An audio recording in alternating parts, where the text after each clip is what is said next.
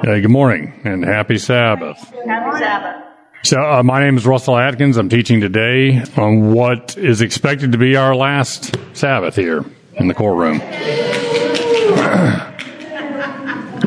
Lord willing, uh, we will be in our new building next week. That's our plan. Um, and Tim will be down here teaching in person next week. So, let's start with prayer.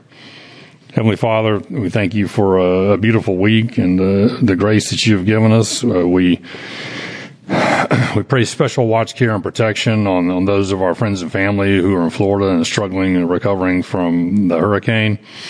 Uh, please comfort and strengthen them as only you can. We understand from scripture and from experience that events like this will continue increasing in intensity and frequency as the as your second coming nears. Uh, please uh, continue to strengthen uh, our group, our characters, uh, so that we can hasten that coming. In your name, amen.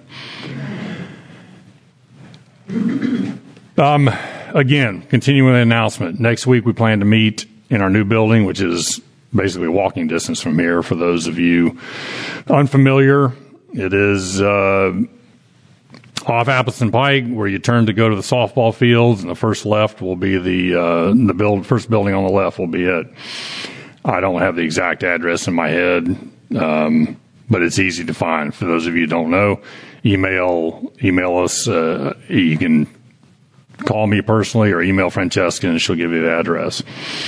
We look forward to seeing everyone. We're doing lesson number three in our quarterly. It's entitled Understanding Human Nature.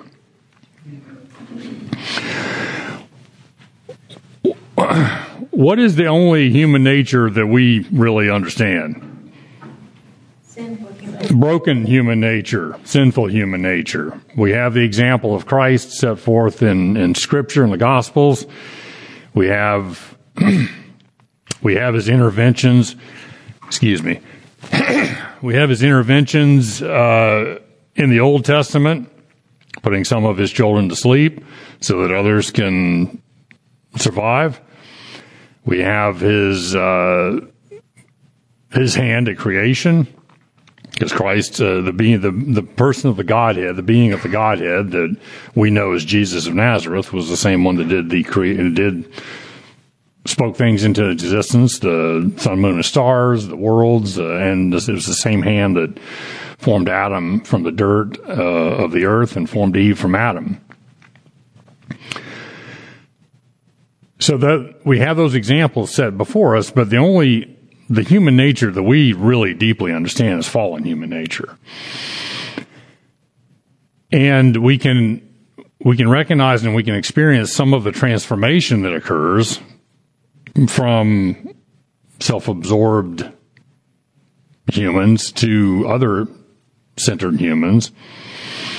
But we still fight that, that fallen human nature, that, that desire to serve and save self. Um, so our, our understandings of human nature, especially mine, are clouded with the fallen human nature. So take this into consideration as we, uh, as we proceed. Memory text from Sabbath's lesson. And the Lord God formed man of the dust of the ground and breathed into his nostrils the breath of life, and man became a living soul. So when the serpent told Eve, she, quote, certainly will not die, he was continuing along a theme that he had already established on earth in his conversation with her. And he was, and this is the same theme that he started in heaven. What's that theme? That was that was a continuation of a theme already started. That God was wrong. That he wasn't trustworthy. Okay, so God's not trustworthy. God's wrong. Nothing inherently wrong with sin. Nothing inherently wrong with sin, aka lawlessness. Specifically, I'm thinking that he, his theme in in seducing Eve was God is trying to withhold something from you. God is trying to, God is, God is not all giving. He, he's, he's, he's keeping something from you, from your, from an intelligent being. Well, what was, what was his first question to Eve? It's very, very important.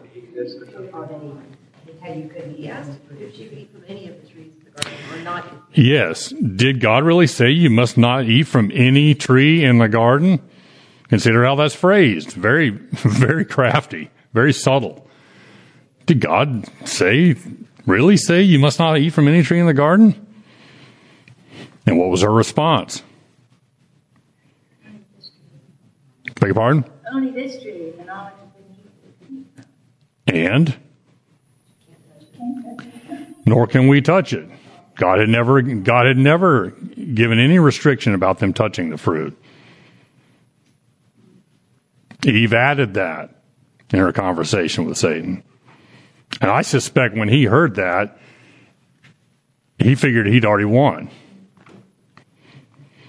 Okay? What, what's implied in, first of all, in his question? What kind of God would not let his created beings eat from this, the, the plentiful fruit of all these trees? So what kind of a God would that is that? How can, how can a God like this claim to love you? God really doesn't have the best interest at heart for his creation. These, these are all things implied in this question. Did God say, did God really say you cannot eat from all the trees, the fruit of the trees in the garden? Why would a God put such a beautiful tree in the garden and tell you not to go near it? Why did he even put it there? Let's explore that. Why did God put the tree of the knowledge of good and evil in, in the garden? And in order for them To protect them. I, I like that. I, I think you're right. Uh, rightly understood. I think it's exactly why. But it's, it was for their freedom. They can't, like, you can't love if you freedom to choose. It was for character development. All uh, yes, all of those things for freedom, for protection, and um, for the development of character. How else could Adam and Eve have developed a character without the tree? If the tree hadn't been there, how would how would they have developed an intelligent character, a, a perfect character, deciding between trust and distrust? If if they had no opportunity to No way to exercise their free will. They choice. Yeah, the, the tree had to be there. I didn't realize until I was reading this past week that the tree of life and the tree of evil was together, Yes. and that every time they went to the tree of life, they saw it. They saw the tree of knowledge of good and evil. They saw it. They saw Yeah, they weren't forbidden from, from seeing it. They weren't forbidden from touching the fruit. They were forbidden from eating the fruit. Yeah, I didn't realize that fully. Am I wrong in saying, I don't know if I read it somewhere or something, that God had already explained it in before then? Yes. Why that tree was there? Mm-hmm. Yes, Yeah, he did. That's my understanding as well. They read that. They, they, they, God himself walked with them in the garden. He had, he had explained yes, the original position of Lucifer, the fall of Lucifer, and him taking a third of the heavenly host. They had a personal relationship. Angels had also explained it from the angels' perspective. In, in fact, if evil hadn't developed in heaven, why would Adam and Eve need to have been created?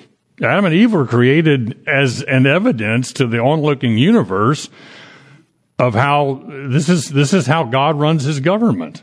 And unmolested or un, unfallen, the onlooking universe would have developed an understanding because Adam and Eve would have come together in love, reproduced offspring in their image, and have been continually sacrificing of themselves for the betterment of the offspring. But also give the universe a chance to see what kind of a leader in God Satan truly would be if he was left to. Yeah, well, okay, I don't think Adam and Eve were created for for them to fall. No, no. That was not God's intent for them to fall. He gave them a chance He, not to by telling he, he had already But he knew they would. But certainly greater evidence to the onlooking universe was given because Adam and Eve did fall and evidence of how Satan, it, Satan ran, would run his government. Uh, and there were questions of the heavenly hosts, the angelic hosts and unfallen worlds all, all the way up until the crucifixion. At the time when Satan tempted the Jews, Satan and his hosts in, in, in uh, confederacy with the Jews, when they murdered God himself in the being of Jesus, then the heavenly host said, "Oh, that's that's what he uh, he's been unmasked. That's why the that's why the veil was rent in the temple." In Patriarchs and Prophets, it said that they, Adam and Eve, expected the temptation to come in the form of an angel or something. And the fact that it was the serpent that spoke was what was so attractive to Eve that she didn't expect, she didn't even think of that as being the evil because they didn't expect it to come from something like that. Uh, you know, I don't recall reading that passage, uh, and I just finished. Someplace in Sister White's writings that all the other worlds had already gone through the test of the tree of knowledge, and they passed it. So I have I have read that other other worlds had had similar trees. why do they have to see it here again? What I'm saying is when they've already gone through the test, why do they have to see it tested on Earth again? I don't understand that. Maybe they were going through the test at the same time. I don't know that they were The tree of knowledge of tested evil beforehand. up there on the planet at the same time it was here. But there wasn't a tempter when the tree of knowledge, knowledge and evil on in there. Then how could it be a test if there wasn't a tempter? I think Lucifer was able to tempt other worlds. I think he was able to take his messaging to other worlds right up until the point where at the crucifixion. And then no other no other intelligent creation other than mankind would even entertain his sophistries. Do you think the reason that it had to be here on earth is because they still had a question in their mind and they were afraid to go against God? They were afraid? I don't know about the time, the, the chronological timing of, of this. I don't know about, I don't know when other worlds had their trees and when they solidified their characters. I, I have no idea. I, scripture is silent on it and I haven't read anything in, in inspired writing talking about the chronology of it. So it's idle speculation.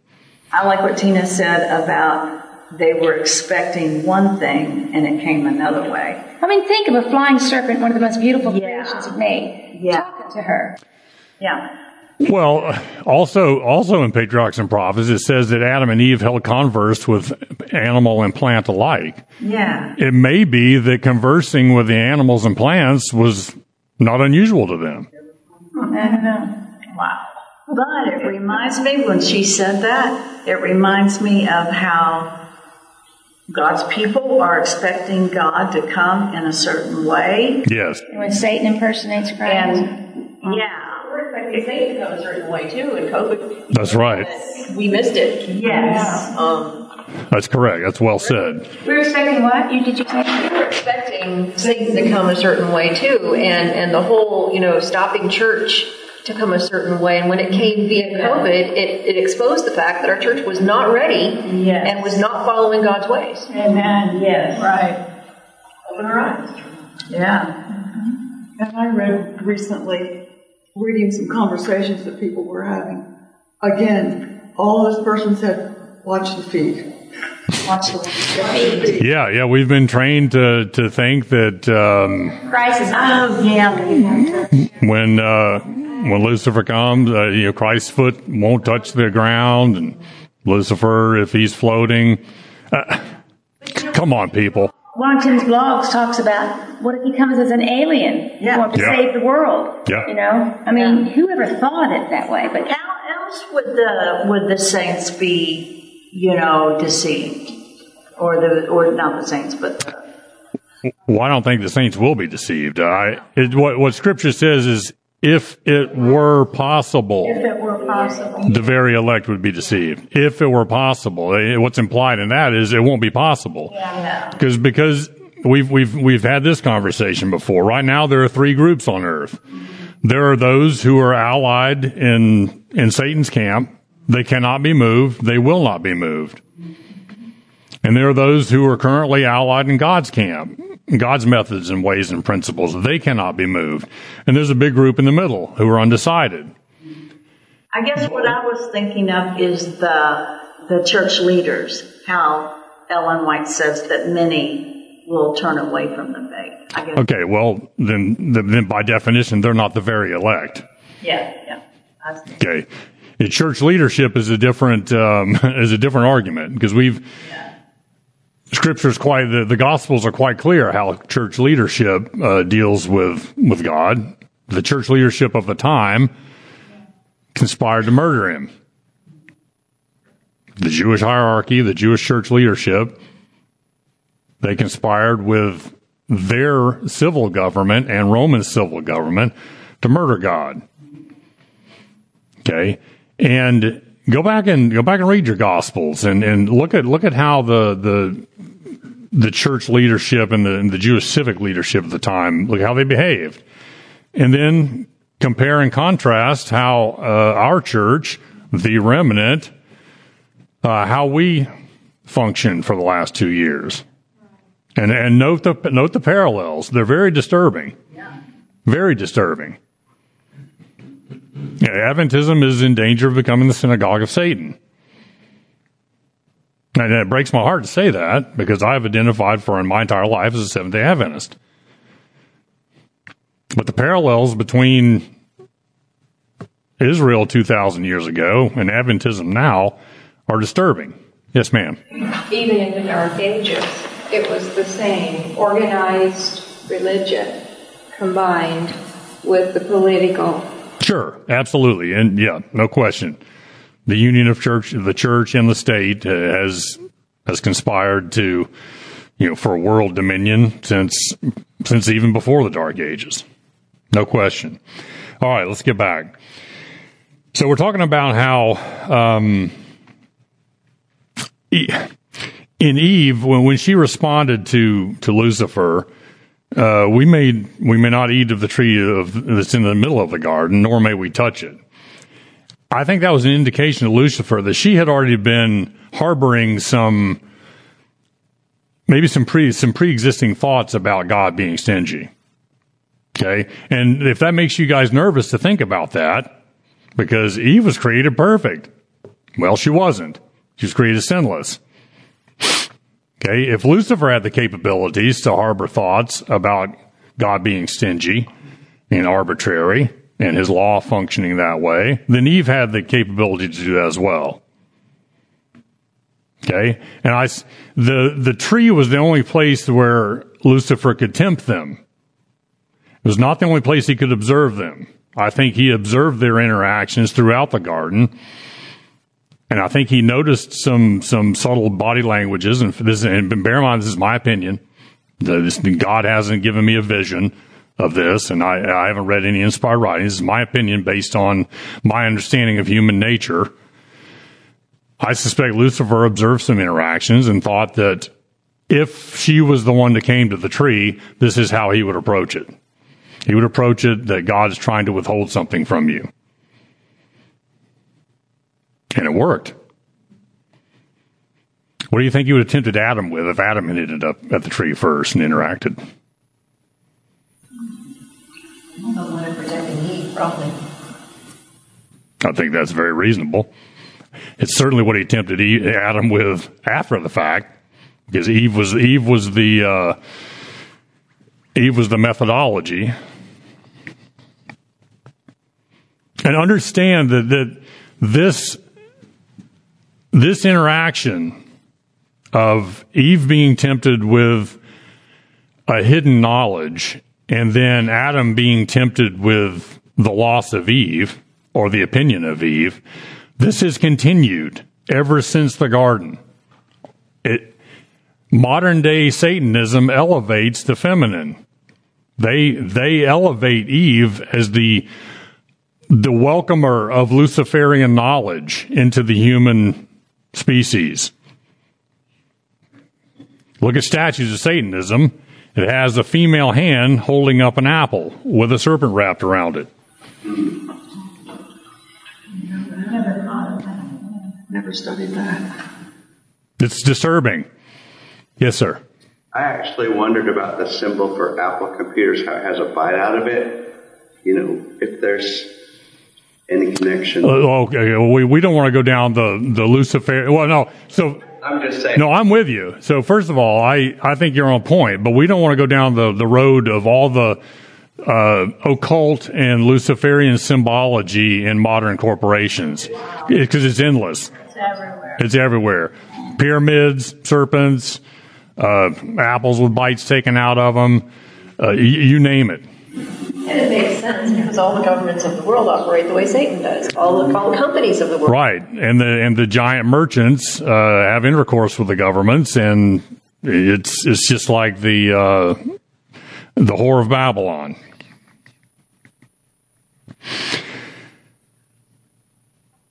So ever since the fall, uh, again, but back to back to my point, Lucifer has been tempting women with the idea that someone or something, i.e., the patriarchy, has been trying to withhold freedom or or some sort of a knowledge from women, and he's been tempting men with women. This is fallen human nature, and it's difficult to imagine anything else.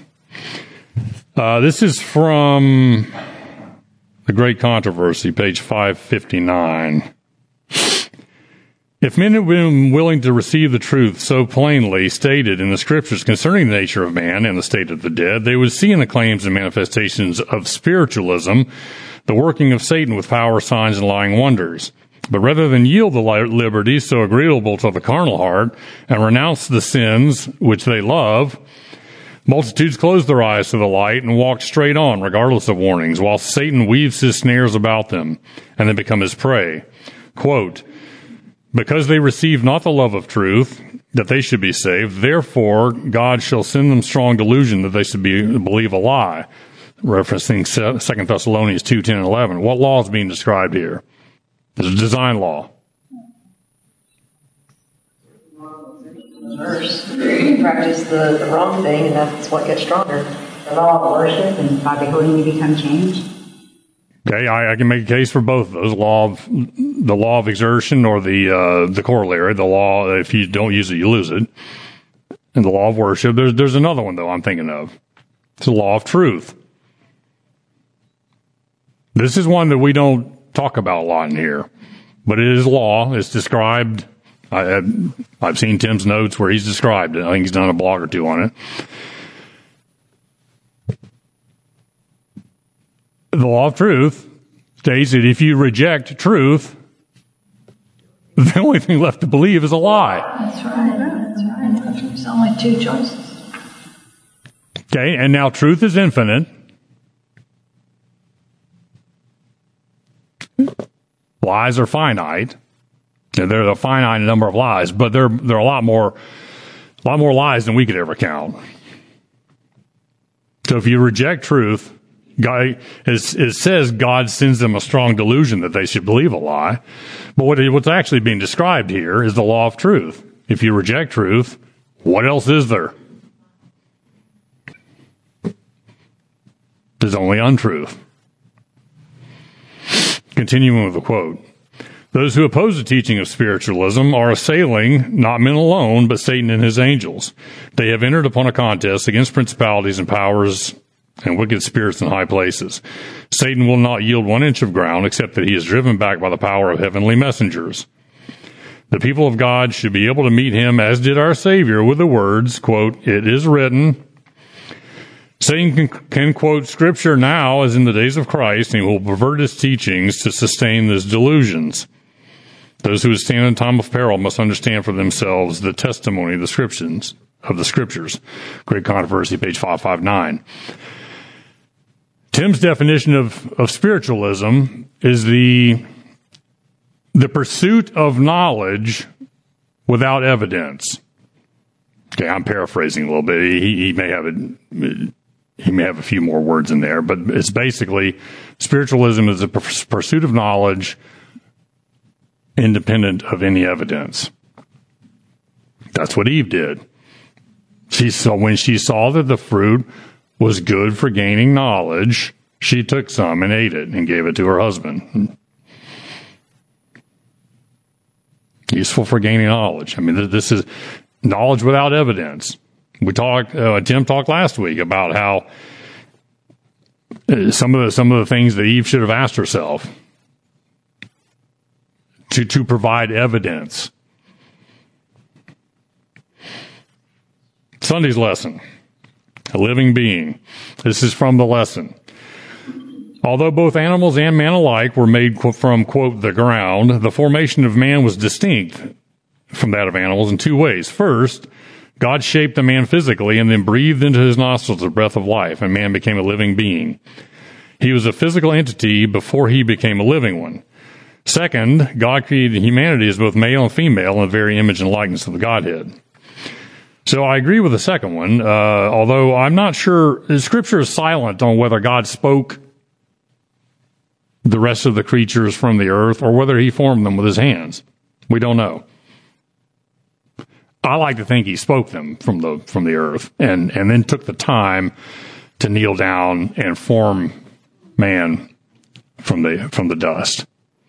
But it's possible that he took the time and formed the formed the the cattle and the zebras and the and the serpents and and everything else you see by hand. Man was formed from the dust of the earth. Yes. Turn to it. Yeah, but uh, so do the animals. Yeah. So the animals are the same. So this is a great thing about reading scripture. Every time you read scripture, something new jumps out at you. I had never ever considered that the creatures of the earth came from the ground.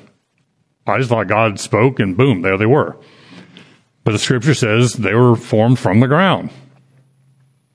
Okay, so note note also that uh, it says second God created humanity as both male and female, very image and likeness of Godhead. That's correct. It's interesting. It's also very interesting. Some great symbology here that man was created from the earth, woman was created from man. What do men relate to the best here on this earth? Food,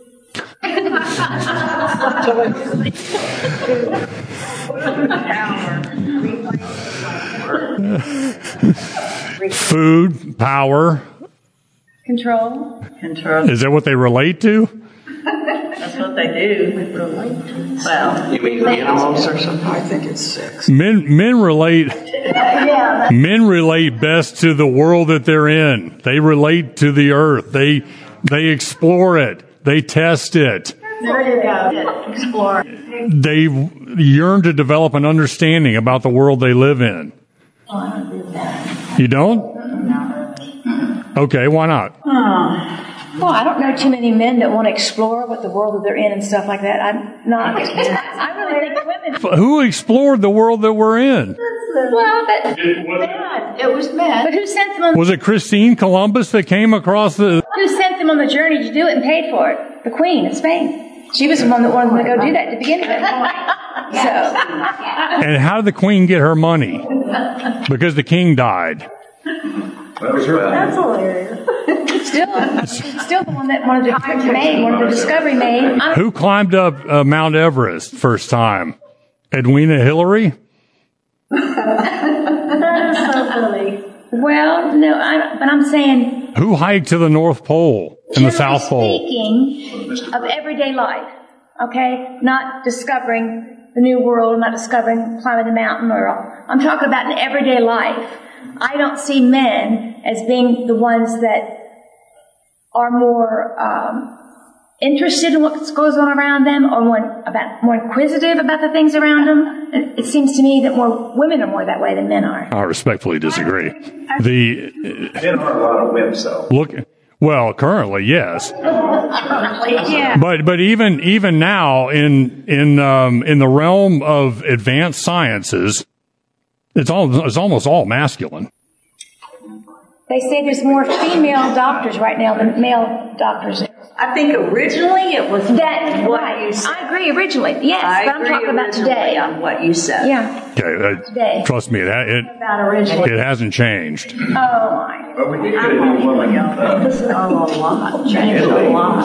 Changed a lot. He was the first A female Okay, uh, prime minister in England. I mean, I I think it's about equal. I don't see what men are more so. okay. So simply because a woman gets elected to a a political position, you you, you use that as evidence that um, that w- that women are are developing more of an exploratory and a an inquisitive mindset, or is it the culture that's elevating the feminine? It could be.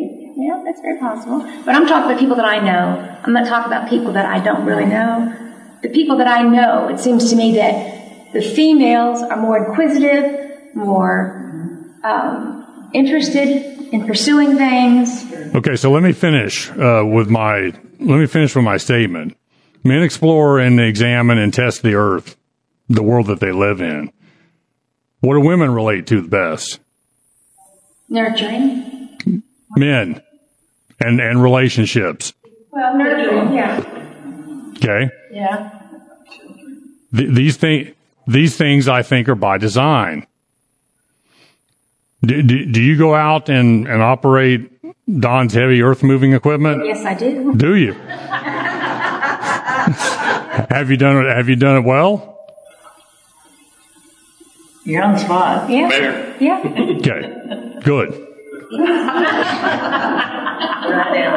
Jordan Peterson has an interesting quote. It says, "Men test ideas, women test men."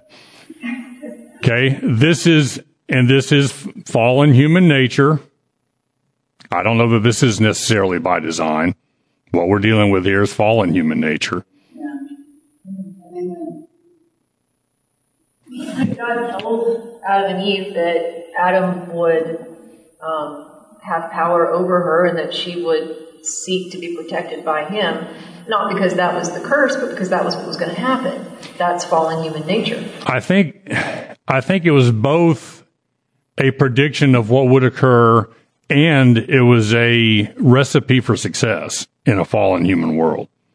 Like I just finished reading uh, Patriarchs and Prophets and have moved on to Prophets and Kings now, but in early in Patriarchs and Prophets, uh, Ellen White says that that the that the pronouncement of your desire will be for your husband and he will rule over you was was a recipe for was the best recipe for success.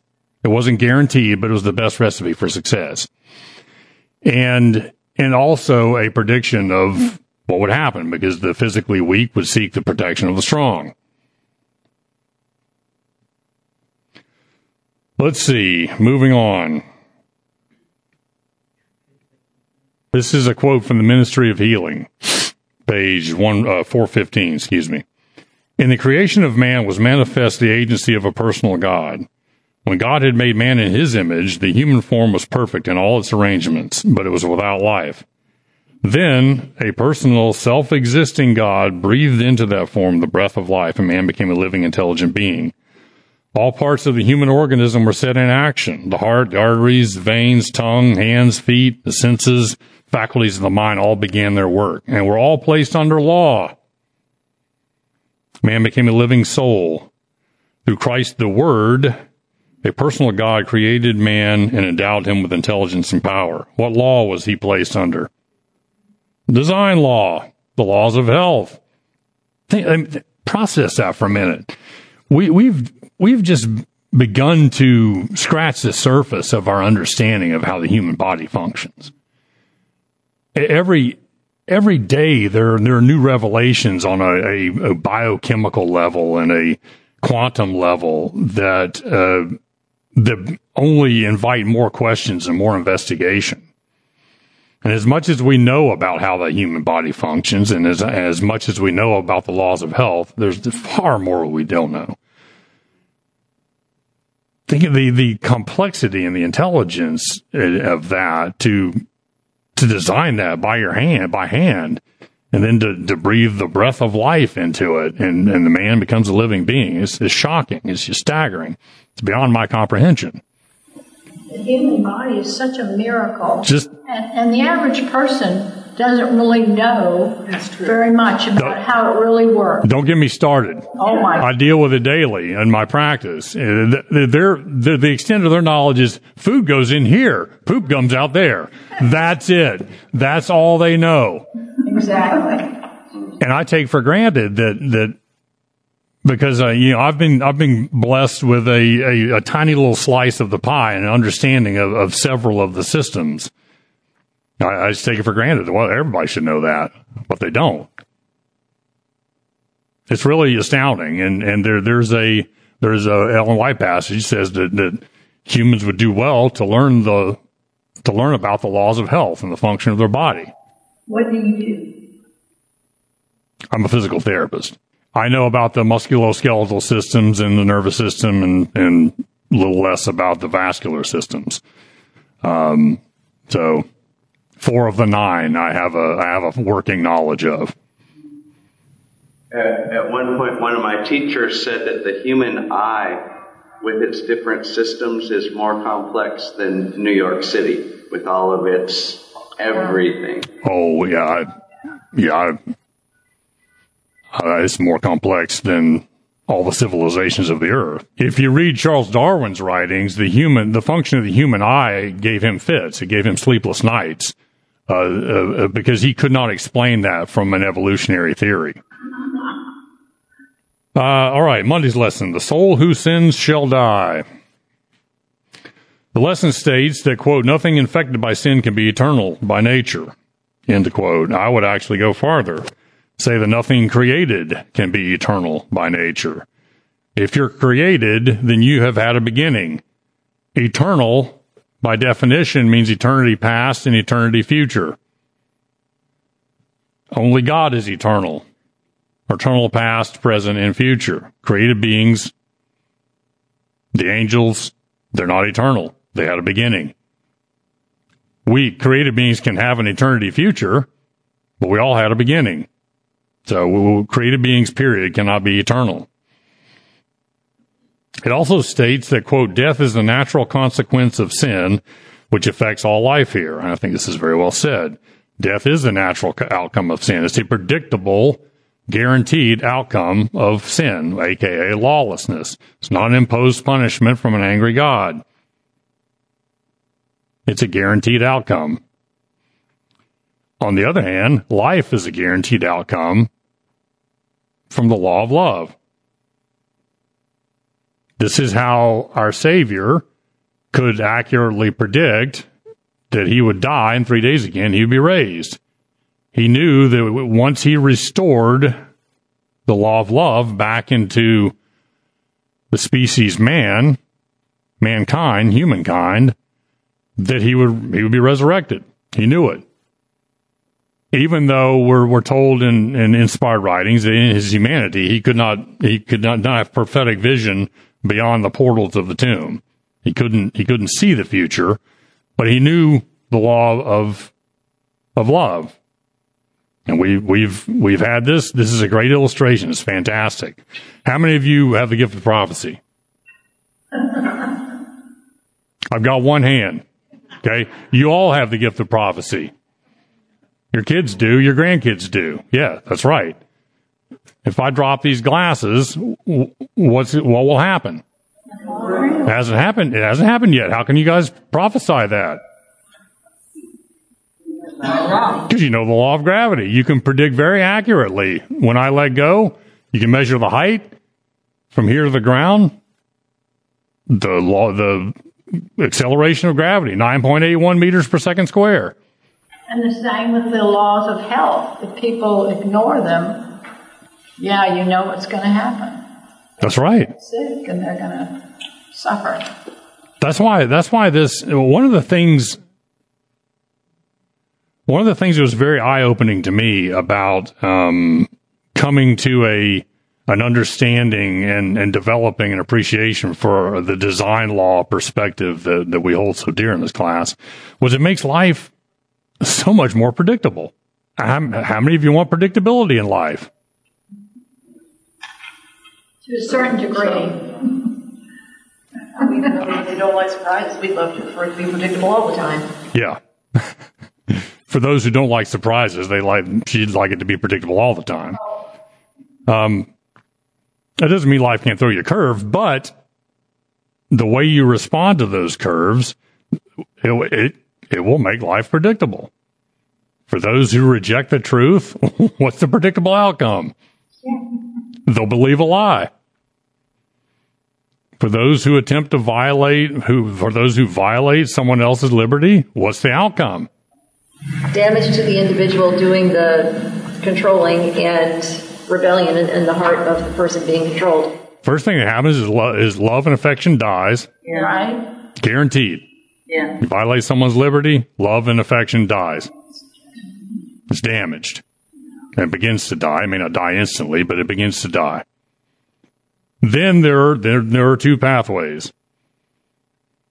Either rebellion is instilled in the, in the person whose liberty is being violated, and they have a godly desire for rebellion. This is built into the design.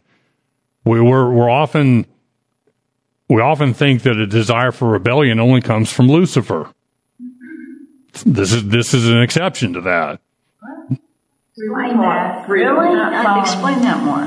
Because if your liberty is being violated and you are rebelling from that, you are rebelling towards freedom.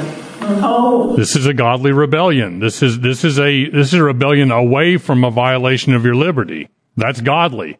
Violations of your liberty are satanic. Right?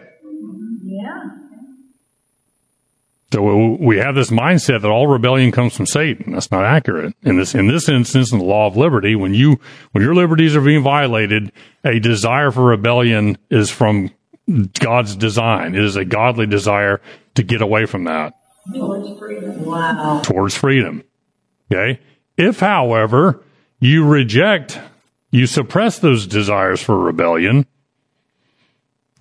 then you start becoming a, a mere shadow of the person who's violating your liberty. This is how people stay in abusive relationships. Whether it's physical abuse, emotional abuse, psychological abuse, name your abuse. If you reject their desire to rebel, you become damaged. I thought it was my Christian duty. Oh yeah, you pick your excuse. It's my fault. Uh, the I burn the lasagna. She does. She doesn't really mean it. She's just having it. She's just in a bad mood.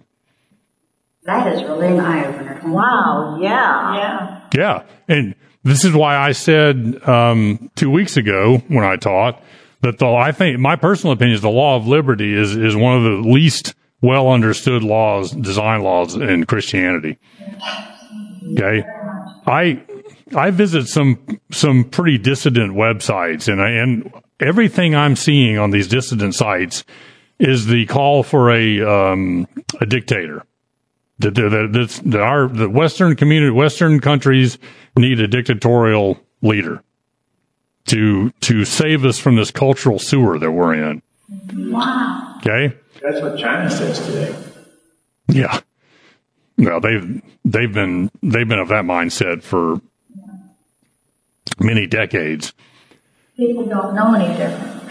When you hear citizens of the United States calling for a dictator, I've had some of my best friends say, "Well, we just need the right kind of dictator." No, Yeah, right. Yeah. Benevolent. Yeah, a benevolent dictator. hmm It's like a good witch. No such thing really exists. So, folks, the King of the North is coming, and church is going to unite with state. King of the North, symbolic of religious imperialism, and it will it will it will unite with civil imperialism. Okay, and Satan will give us the dictator we're looking for, and he'll give us the God we're looking for. He'll give us an angry, vengeful God, but uh, oh, he's loving, but he's also just. And if you don't worship on the correct day, or if you don't stay home from church for the betterment of, of not sneezing on people, or if you don't do this, that, or the other, I, I love you, but I'm going to have to imprison you. I'm going to have to take your, I'm going to have to take your homes and I'm going to have to take your, your jobs and I'm going to have to, I'm going to have to restrain your liberty. And, and, and then if you don't comply, well, I, I, I'll, I'll have to kill you. I'll have to make an example of you. It breaks my heart to, Can be done. yeah, Yeah. exactly. All right. The lesson references Ezekiel 18, 4 and verse 20. It says, the sin, excuse me, the soul who sins shall die. New King, this is from the New King James Version. How does this help us in our understanding? The soul who sins shall die. Does this contradict the second commandment? Sin leads to death. That's just how it. So the second commandment, you shall not make for yourself an image in the form of anything in heaven above or the earth beneath or in the waters below. You shall not bow down to them or worship them, for I, the Lord your God, am a jealous God, punishing the children for the sin of their parents to the third and fourth generations of those who hate me, but showing love to a thousand generations from those, those who love me and keep my commandments. So are we, are we punished for our parents' sins, or is it the, the soul whose sins shall die? Um, we inherit the problems that our parents have. That's right. And I mean, all for all stuff like cellular memory and and inherited tendencies. You know, my grandfather was an alcoholic. I can be pretty certain that if I choose to drink alcohol, I have a tendency to go that direction, which is why I don't. But you can't explain some of it except that these design laws change. You know, if you change, you've changed your children's future. That's right. The genetic and epigenetic changes, uh, the way genes are expressed or suppressed. Um, And yet each person is individually responsible for the choices that they make. That's right. It's worth noting that uh, when the when the children of Israel were uh, removed from slavery in Egypt by the, the hand of God, they, he led them out of Egypt, and the mixed multitude came along and wanted to wanted to join join the group. In the Mosaic law, they were they were prevented from certain aspects of the of the Is- Israelite economy up to three generations. Think about why that would be. They were prevented from en- engaging in certain certain parts of the, the temple service and the the, is, the Israeli uh, the uh, the children of Hebrew Israelite economy. They were prevented from that for three generations.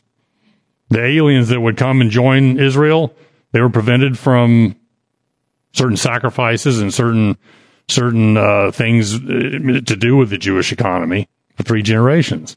This is why, because these these genetic tendencies that that they brought with them, the idolatry, the child sacrifice, the name name your the licentious uh, degrading acts with the temple prostitutes, et cetera, et cetera if someone wanted to join the Jewish economy, they were welcomed in, but with limited limited benefit and limited um, exposure for three generations. It gave them time to learn the truth. Yes, it gave them time to for God to work on their hearts and minds and, and to change Bibles in with them. change their thought processes, to change their behaviors, to to change their hearts, to circumcise their hearts. And then that would get passed on to the next generation. And he had another generation's worth of work to do and the next generation. And then they were permitted to to do certain things uh, with the temple service, et cetera, et cetera. Yes, sir. What the Seventh day Adventist church looked like if people who came in and were baptized were not given office or responsibility until they settled into the truth. Mm-hmm. That's, yeah, that's, Yeah. Well, what what would our nation look like? If if aliens who, who wanted to join the United States were prevented from voting or holding office or, or something like that for three generations.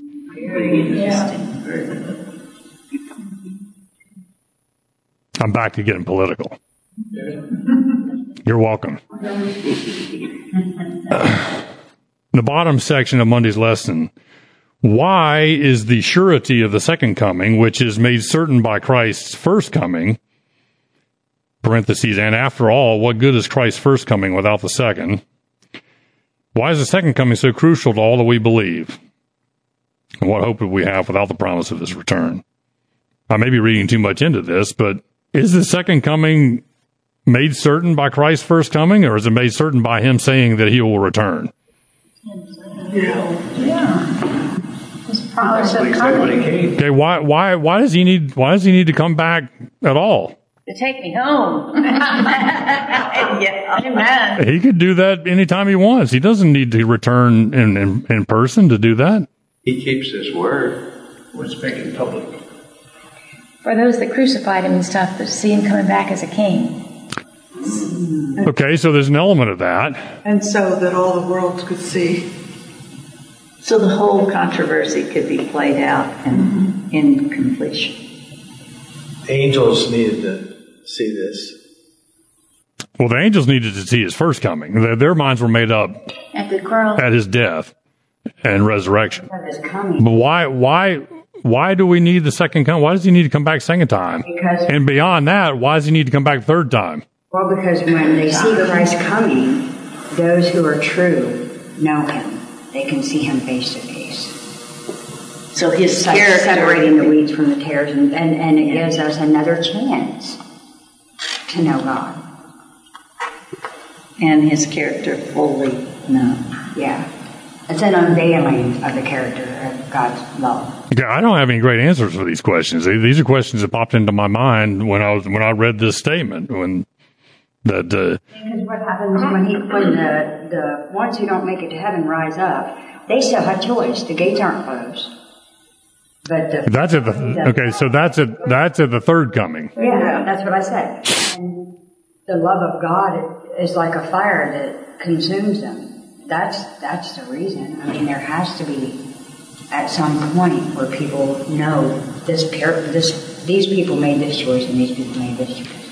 Okay, so that makes that makes more sense as to why the third coming. So that so that those of us those who were taken are taken to heaven, the the dead and the living, when Christ returns the second time. So we we there will still be questions at thousand years in heaven. Why isn't my aunt here? Why isn't my son here? Why isn't my grandmother here? But the second coming is a welcome home. It's like your father running out to meet you. I'm in trouble for the saints. So, I mean, it's going to be so bad on earth. So many people will have rejected God and rejected the truth that it will essentially self destruct. So it's a, a rescue mission. Yeah. Okay, well that's fair. But even even if even if the remnant were eradicated entirely and there was nothing left on the planet but but evil, God can still resurrect the the the the righteous and, and take them to heaven without coming in person. Why why does he need to to physically come here? I mean, I, again, I don't have any great answers. I'm soliciting insights. Yes, ma'am. I know, that's just wondering, but um, it seems like all through church history, God has had one person, you know, like a Noah, It got down to that narrow, yes. and maybe the world needs to see that there's finally a group of people that are in agreement with Him. Yeah, I'd like to pull that thread a little bit. I, think you may be onto something. It's so uh, the heavenly beings have had God's God's law and God's trustworthiness have been vindicated. It's it's settled in their minds. Only humanity is left uh, with questions and battling back and forth between two different governments. Uh, and it may be that he's it may be that he comes simply to reveal the transforming power of his character and, and the Holy Spirit to to to show a distinction between two different groups. Um, yeah, I, I don't know. I don't have any. I don't have any great. Well, Tim has mentioned what he brings with him at the second coming. Okay, yeah, he brings the identity, unique identities of those who have fallen asleep in him. Yeah, that, that's that's later on in the lesson, which we probably won't get to. Um, but again, he could he could download that from heaven. Objected to another portion of that question, which is why is all our hope on that point? Um, you know, Jesus said that He would give us life abundantly here and now. He He, he also told us that eternal starts now, Yeah, John seventeen three. and it it disturbed me in this that we only have hope for that. for the future event of of Christ's return and not for his transforming his transforming healing now in the in the in the present. Yeah, I, yeah, that's well said. One more Ellen White quote, and then we'll go to. Um, well, you know what? Let's move to Tuesday's lessons for for a minute. Uh, and this is entitled "The Spirit Returns to God." So, just for a little review, we have we have kind of fleshed out in, in our class that humans are tripartite. They have three three things essential for life, which are physical body, Okay, and then to use a com- computer analogy, it is the hardware. Greek is the soma. Okay, the second thing is the unique unique identity, psyche.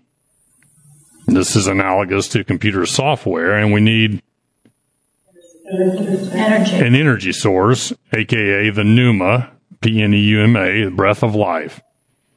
Okay, without any of those three things, humans cannot function.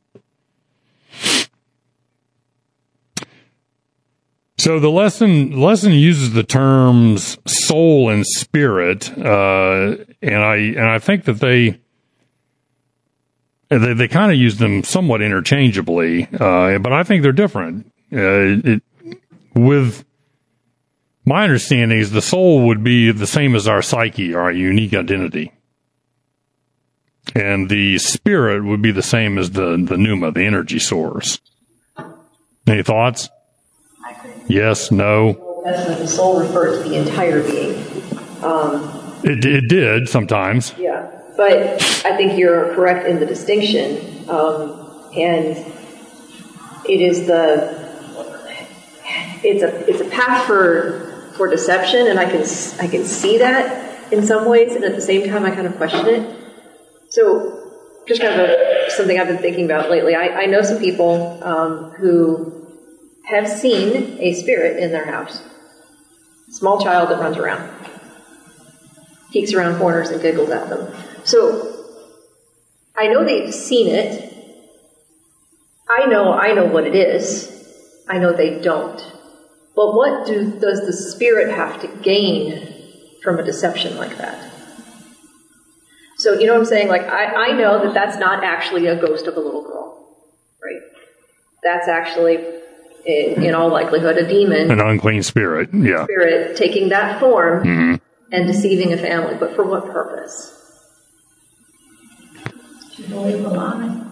Uh, yeah, for deception. Uh, it, so when, if, for the same reason that Satan appeared as Saul, as uh, Samuel, when Saul was in the cave, the, the witch, it was, even though he appeared as Samuel, and even though the prediction that the Spirit made turned out to be accurate, the whole point of the deception was to uh, to lead Saul to despair and despondency. It wasn't for restoration and and repentance and renewal. So the the whole the whole what's the purpose? To get these people to believe a lie. Discourage them. Yeah, or discourage them or alter, alter their pathway. starting with like small things. You know, he'll can, as they believe that, then he'll bring, bring greater deception to them, so that eventually, without knowingly doing it, they begin to worship his way and him. I mean, Yeah, I just finished the Prophets and Kings chapter on modern spirituality, and it, it was talking about the, the interaction with uh, King Saul and the Witch of Endor. And she says, Ellen White says, many, many who reject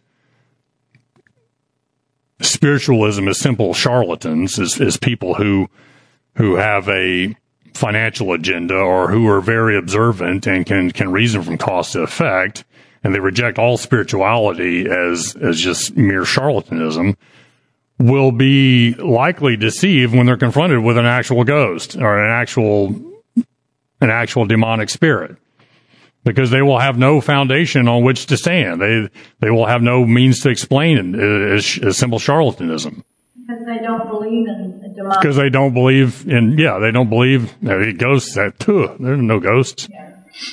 demons. Yeah. Okay, let's uh, let's close with prayer and we'll go to questions and answers here in a few minutes. Heavenly Father, we, uh, we ask for your a, a greater measure of your Holy Spirit, uh, both to lead us into uh, greater truth and greater love for one another. What else can we ask for? In Jesus' name, Amen.